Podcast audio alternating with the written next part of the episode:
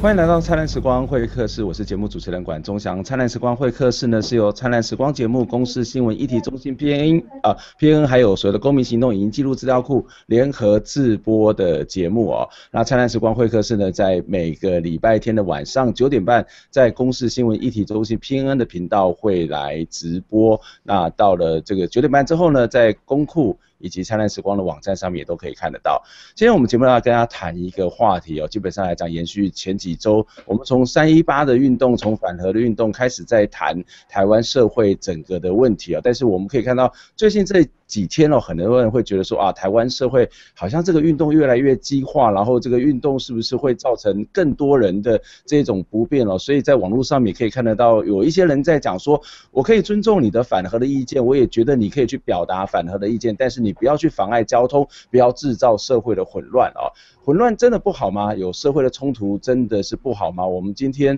录影的时间是五一劳动节哦。那五一劳动节，其实在很多国家，特别是我们不断的称赞的韩国，他们在过去的整个劳工运动其实是非常非常蓬勃，那整个政治民主化运动也非常蓬勃。那发展到现在，我们觉得，哎，好像是一个非常进步的国家。那到底冲突跟进步之间是不是有必然的冲突？我们今天在呃节目当中跟大家邀请到的是地球公民基金会的北部办公室主任蔡中岳，一起来跟大家分享。中岳你好，嗯，关老师好，还有现场可以在线上收看的朋友，大家好。呃，中岳，我想我一开始可能请教你一个问题，因为我前几天在课堂上面我们在跟同学讨论啊，那因为我们就是一个比较开放式的讨论，那有一个同学说，哇，我觉得台湾。这个社会让我觉得很不安呢，特别是他看到这个占领这个忠孝西路啊，或者是占领这个天桥啊，或者是路过中正一连串的这个路过的这个行动，让他觉得很不安，他不知道该怎么办。我不知道作为一个运动者哈，作为一个行动者，你怎么去看待这个民众他们所产生的这种所谓的不安的感觉呢？其实坦白说，我也觉得很不安啊。我觉得其实因为。这一波的行动大概都跟都会目标都是直指这些目前在台湾掌握有权力的人，也就是整个包含总统府到行政院、立法院这些拥有权力的人啊。嗯。那最大的状况在就是他们想的东西跟民间所有的民意想的东西有很大的落差，也使得必须那在现有的管道下，所谓体制内的方法，不管是在立法院或是在呃行政部门的一些。陈情，或者是游说，或者是这种比较呃，我们在合法的范围内所做的一些行动，其实大部分都没有办法获得正视的时候，它有点迫使的人民必须要去做更多呃更进一步的动作，来让呃它不只是要让社会大众关心，也要让这个掌权者知道，确实有更多的可能跟更多的空间。所以坦白说，连我们在做实际上在第一线在工作的人啊。嗯，你可以感受到那个身体很疲惫，但是你也会知道说你必须要多做一些什么东西，因为所有事情好像都非常的急迫，逼得我们必须要呃使用不时不同的方式来让这个社会还有让这些掌权者，我相信这一波的运动大概都会直指。这些拥有权利的，就是马英九政府，包含了江宜桦院长，或是立法院的所有的立法委员。其实大家可以发现，其实基本上过去有的时候在做社会运动的目标，其实很多是希望可以耕耘整个公民社会，让更多的公民可以了解到这个议题。可坦白说，譬如说最近这个核四的议题，其实全台湾就是七成的反核嘛，但是执政者始终他的做法跟他的想法就是跟民间不一样，这迫使得必须大家用更一些更激烈的手段，来使得这些政府必须要。做一些调整跟改变，嗯，可是你你的回答，其实我的同学也提出同样的问题啊，就是说，诶，他他们其实会更进一步的问说，这个台湾不是一个民主的国家吗？这个民主的社会不是应该有一些民主的机制可以来去解决这个问题吗？为什么？为什么就像你说，你可以再更具体的告诉我们，或是回答这个社会上的民众说，那到底台湾目前的这个所谓的民主机制，包括议会政治，包括其他的这种所谓的政治的这种管道，到底出了什么问题？为什么这个执政者他不去听民众的意见，或是民众意见他没有办法透过一个合法的正常的管道来表达呢？其实我讲更清楚一点，我觉得现有的民主台湾民主政政治啊，还没有办法真的代表民意，也就是我认为它其实接近假民主啊。怎么说？怎么说呢？嗯，呃，我们可以看到，譬如说三月三十号有五十万人上街反对服贸，反对黑箱的服贸。可是你其实找不到在立法院的代议士里面有哪一个人可以代表这五十万人的。嗯哼嗯哼，在现有的代议制度底下，又或者是合四的议题，那合四的议题其实我们都知道，其实在这两年，尤其福岛核灾之后，其实全台湾做民意调查，大概不同的时间点做，那尤其在政府，它不断的用一些新的。呃，宣传方式在做完民调之后，他们在广告呃电影院里面买广告，在报纸上买广告，用政府的经费直接来宣传说台湾没有核能不行。但纵使在这样的情况下拼了一年多，政府拼了一年多，所有反对核四的民调大概也都平均落在六成到七成之间了。嗯，但是他们始终还是用一个执意来做。呃，他们想要做事情的方法，所以在现有的代议政治的体制底下，确实他们跟民间直接要表达的民意上面有非常非常大的落差，所以立法院已经没有办法代理现有的群众要做出他的诉求，所以我认为其实是民主体制它确实出了一些问题哦，也使得大家必须要尝试用不同的方式来。表达诉求，并且希望可以让这个诉求直接获得一个达成哦，所以我我会认为，其实，在现有台湾确实是民主的，我们有投票权，但是到底谁是我们的代议士？那很显然是代议士目前的制度是有问题的。那我再讲一个很很简单的例子啊，嗯，在这一波反核的行动当中，其实民进党立法委员在上周五的院会没有获得他们的成果之后，他们选择了到凯道前面来做静坐，嗯，那。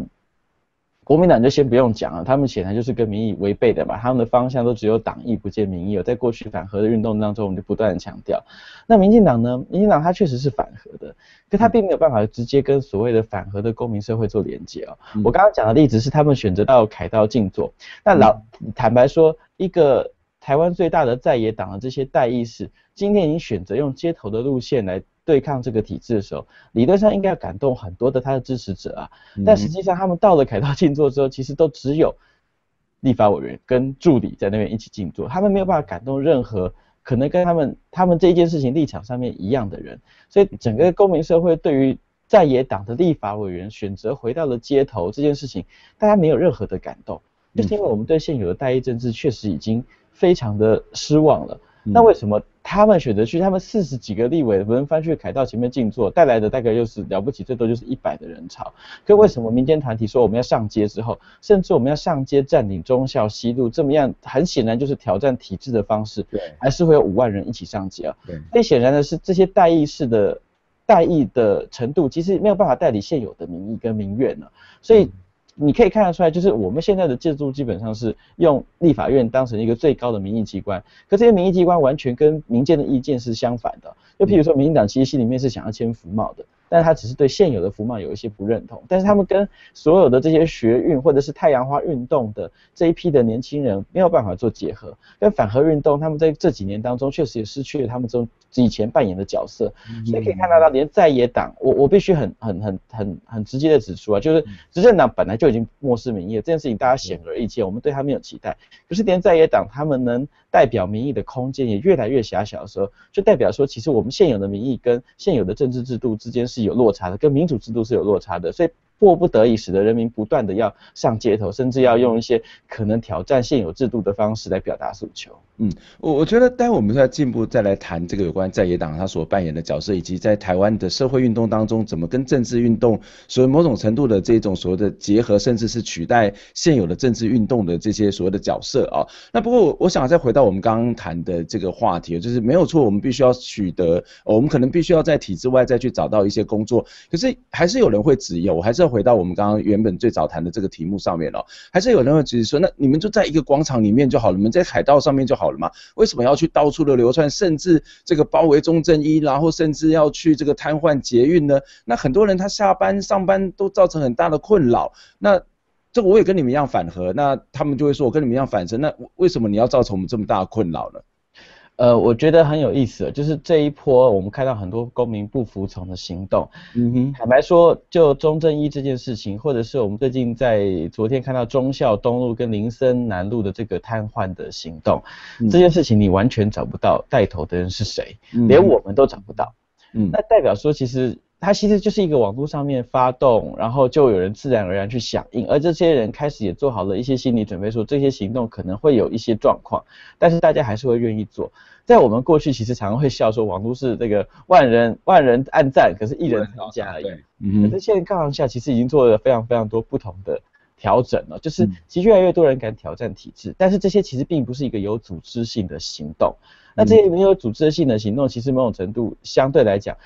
就连有人想要来代理，或者是要希望可以把这些民众来疏散，其实都非常非常困难做到这件事情哦。所以基本上我我会认为，其实代表一个公民社会的民怨累积到一个程度，那又或者是比较有组织性，就譬如说我们在占领忠孝西路，就是台北车站礼拜天前面这个行动当中，我们确实会。呃，身为一个运动的发动者，我们确实有责任把所有我们为什么要发动，跟发动之后会带来的一些结果说清楚。所以，我们其实在礼拜六的时候就已经先预告说，我们在礼拜天会做这个占领的行动。那因为就是因为掌权者他不愿意来回应，而且我们也先跟市民朋友道歉说，这个行动一定会造成大家的困扰。所以，如果有紧急医疗或者是你紧急的需求的话，请那天开始就避开忠孝西路。那同时呢，我们也也把所有的问题会直指说，这就是因为掌权者他们认为他们可以掌控一切的事情，完全漠视民意，所以我们确实要尝试的夺回我们自己的一些权利，要求政府必须要做立即的回应。那我觉得他的行动上面会有一些不太一样的地方，就是如果是一个有组织性的行动，